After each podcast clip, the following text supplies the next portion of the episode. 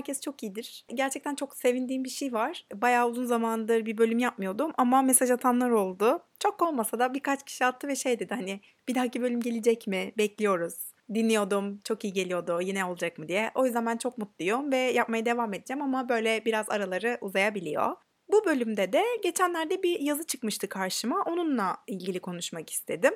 Arthur Brooks diye biri var. Ben çok seviyorum böyle yazılarını. How to Build a Life diye bir yazı serisi var ve çok güzel yazılar yazıyor orada. Orada bir yazısı çıkmıştı karşıma. Konu birazcık böyle fedakarlık etmenin üzerine metiye e, düzüyordu ve bana çok mantıklı gelen yerleri vardı. Çok hoşuma gitti yazı. Böyle birazcık hani Türkçe'ye çevirip onu anlatmak istedim. Konuya şeyden giriyor aslında. Hristiyanların bu kül çarşambasıyla başlayan Lent dedikleri bir dönem var. E, o döneme girdiler bu çarşamba. O da o dönemden bahsediyor. İşte 40 gün oruç tutuyorlar. İşte hayvansal gıdalar yemiyorlar bildiğim kadarıyla. Ve böyle genelde işte konfor sağlayan şeylerden ya da keyif veren şeylerden uzak durmaya çalışıyorlar.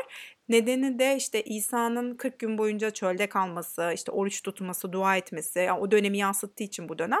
Onlar da böyle genelde hani zevkten, sefadan birazcık uzak durmaya çalışıyorlar. Yazar da tam konuya buradan giriyor. Diyor ki işte o dönem geldi ve artık bazı şeylerden fedakarlık etmeye başlayacağız. Ama aslında çok iyi değil mi? Ben işte uzun zamandır bu dönemi bekliyorum. Arkadaşlarımla konuşuyorum. Onlar da bu dönemi bekliyorlar. Hani bu kadar fedakarlık yapıyoruz. Hayatımızdan bazı şeylerden feragat ediyoruz. Ama yine de hepimiz bu dönemden çok çok mutlu çıkıyoruz. Bunun nedeni ne ola ki diye giriyor konuya. 2019'daki en son veriye göre insanlar bu dönemde, bu Lent döneminde dört ana şeyden feragat etmişler. Bunlar bir sosyal medya, iki alkol, üç böyle çikolata ya da tatlı gibi şeyler, dört de gazlı içecekler ve kahve gibi içecekler. Arthur Brooks yazısında şey diyor, bunlardan feragat edip mutlu olmanın nedeni kişinin kendisinde bunları yapıyor olmanın gücünü göstermesi olabilir. Ya da geliştiğini görebilmesi olabiliyor olabilir. Çünkü hani artık kendisine söz geçirebildiğini görmesi iyi bir şeydir insanın diyor. Bir başka bir neden de bir araştırmayla açıklıyor. Şöyle bir araştırma yapılmış. İlk gruba istedikleri kadar çikolata yiyebilecekleri söylenmiş. İkinci gruba ne isterlerse yiyebilecekleri söylenmiş. Üçüncü gruba da bir süre çikolatadan tamamen uzak durun. Hani biz izin verince yiyeceksiniz demişler. Ve izin verildiğinde görüyorlar ki yediği şeyden en çok keyif alan grup üçüncü grup oluyor. Yani o bir şeyin yokluğu sonrasında kişilere daha büyük bir keyif veriyor. Bunu öğreniyorlar. İnsanların da hani belki de bu dönemi beklemelerinin nedeni budur. Bu feragat ettikleri şeylerden, fedakarlıkta bulundukları şeylere kavuştuklarında daha iyi hissetmeleri olabilir. Başka bir çalışmadan daha bahsediyor. İşte araştırmacılar müzik dinlemek ya da masaj koltuğunda oturmak gibi insanların zevk aldıkları anları böyle kısa kesintilere uğratıyorlar ve görüyorlar ki bunu yapmak insanların bu deneyimlerinden aldıkları keyfi arttırıyor. Ee, yazar kendisi için şöyle bir çıkarım yapıyor. Ya ben evet bu dönemi bekliyorum ama bu dönemde benim için en önemli olan taraf yani benim buradan aldığım şey bu e, sosyal bilimlerin self efficacy dedikleri kendine inanma gibi çevirebilirim belki bunu tam çevirisi mi bilemedim ama kişinin kendi davranışlarını kontrol etme yetisine olan inancının arttığını düşünüyor bu dönemde. Ki yapılan birçok araştırma bu kendine olan inancın, kendine inanmanın hayatın birçok alanında refah seviyesini arttırdığını da söylüyor. Böylelikle bu dönemde de yazar kendisi için kendine hakim olma kaslarının daha fazla çalıştığını, tutkularını dize getirebildiğini ve kendisinin arzularından ya da iştahlarından yani bunların toplamından oluşmadığını görmesini sağladığını düşünüyor. Bu yüzden de bu dönemi çok sevdiğini dile getirmiş. Üç tane de kural söylüyor bu fedakarlıkları yaparken dikkat edilmesi gereken birazcık hayatın içine entegre etmek mümkün mü diye aslında bakmış. Bunlardan ilki bu fedakarlıkları bir korkudan dolayı değil de sevgiden dolayı yapın diyor. 2005 yılında bir araştırma yapılmış romantik ilişkilerdeki fedakarlıklar üzerine ve şöyle bir sonuca varılmış orada. Eğer hani o ilişkide fedakarlık yapılıyorsa ama bu fedakarlık pozitif bir şey katsın diye yapılıyorsa bu mutluluk getiriyor ilişkiye. Ama bu fedakarlık eğer negatif bir etkiden kaçınmak için yapılıyorsa tam aksine yapılan bu fedakarlıklar mutsuzluk getiriyor. Yani şöyle eğer mesela atıyorum evde bulaşığı işte ne bileyim partneriniz eve geldiğinde sevinsin diye onu mutlu etmek için yapıyorsanız bu çok iyi ve bu aslında o ilişkiyi de besleyen bir şey.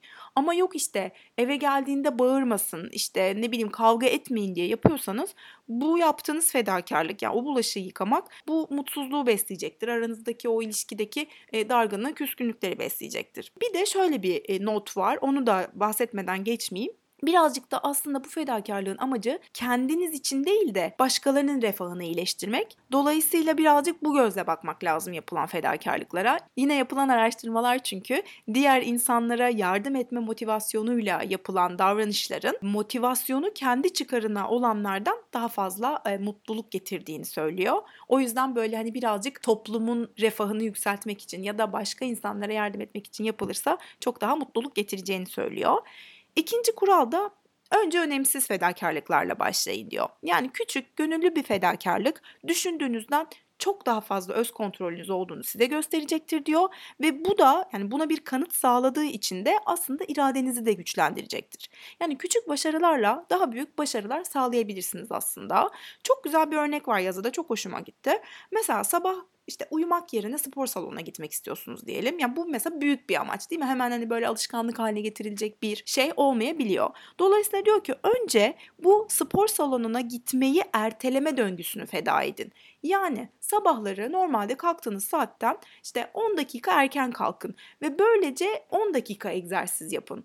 Bu şey demek değil yani konu burada 10 dakikada forma girmek değil. Konu burada kendinizi bir konuda challenge etmeniz ve sonunda da başarılı olmanız. Çünkü bunu alışkanlık haline getirdiğinizde işte bir sonra daha büyük bir adımla ve sonunda da en sonunda belki her sabah spor salonuna gitmekle neticelenebiliyor bu. Üçüncü ve hani son bahsettiği kural zevklerinize biraz mola verin diyor ve belki hatta bu zevklerinizi belirli döngülerde planlayabilirsiniz diyor. Bunu şöyle düşünebilirsiniz hani böyle işten birazcık bunaldığınız zaman böyle bir tatile çıkarsınız ve geri döndüğünüzde birazcık böyle yenilenmişsinizdir ve o işleri yapmak aslında o kadar zor gelmez.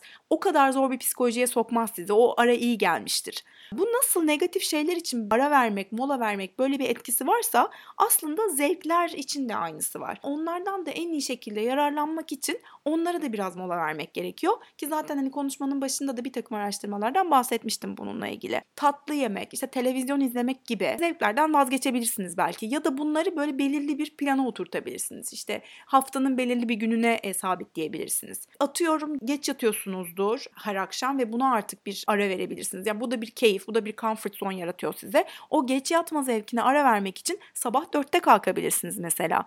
Sabah kalkıp işte çok sıcak suda böyle duş almanın keyfinin yerine sabah soğuk duş alabilirsiniz ki onun da bir sürü yararı var. Bunun gibi böyle hayattan aldığınız keyiflere küçük aralar vermenin iyi olacağından bahsediyor. Bana çok iyi geliyor bu. Çünkü yani hep konuştuğumuz ve bahsettiğimiz bir şey aslında. Hani neyi yoksa aslında o daha da öneme biniyor. Daha da aslında onun kıymetini anlıyoruz. Ama işte bu fedakarlık, vazgeçmek bunlar böyle zor ve böyle rahatsız edici şeyler gibi olduğu için ilk başta yani içgüdüsel olarak bunlardan hep kaçınmak istiyoruz biz. Yani fedakarlık yapmak istemiyoruz aslında. Nedeni de bizi mutsuz edeceğini düşünüyoruz. Burada şöyle bir yanlış bir denklem oluşuyor. Çünkü mutluluk eşittir keyif veren zamanların istifi aslında gibi oluyor. Yani böyle çok fazla keyif veren anı üst üste koyarsam ben mutlu oluyorum gibi bir yere varıyoruz ama aslında çok da öyle değil. Ya da işte acıdan kaçındığımda mutlu oluyor muyum? Gerçekten bir çikolatanın keyfini alabiliyor muyuz yerken ya da işte yediğimiz yemekleri yeterince tadını alıyor muyuz? Bunlar hep böyle benim kafamdaki soru işaretleri ve sanki gerçekten biraz mola vermenin, fedakarlık yapmanın hayatımda hani olumlu bir etkisi olacağını düşünüyorum. Tam böyle bu hani rahatsızlıktan falan bahsederken ya evet rahatsız olacaksınız biraz ama aldığınız keyfi doya doya yaşayacaksınız gibi bir yere varınca benim aklıma işte daha önceden dinlediğim bir TED konuşmasından bir alıntı geldi. Onu da yine açıklamalara bırakırım o konuşmayı. Böyle o birazcık daha duygusal çeviklik üzerineydi. Orada şöyle bir şey söylüyordu. Rahatsızlık anlamlı bir hayata kabul edilmenin bedeli. Yani bu rahatsız olmak kısmını da belki de çok büyütüyoruz kafamızda bilmiyorum. Son olarak şöyle kapatayım. Gönüllü olarak fedakarlık yapmak aslında o hayvani içgüdülerin üzerinde tahakküm kurduğunu gösteriyor insanın. Ve bu da bence insan olmanın en önemli özelliği yani insanı insan hissettiren bir özellik. Çok teşekkür ediyorum dinlediğiniz için. Yeni bölümlerde görüşmek üzere diyorum. Eğer yorumlarınız olursa da her zamanki gibi bana yazarsanız söylerseniz çok mutlu olurum. Hoşçakalın.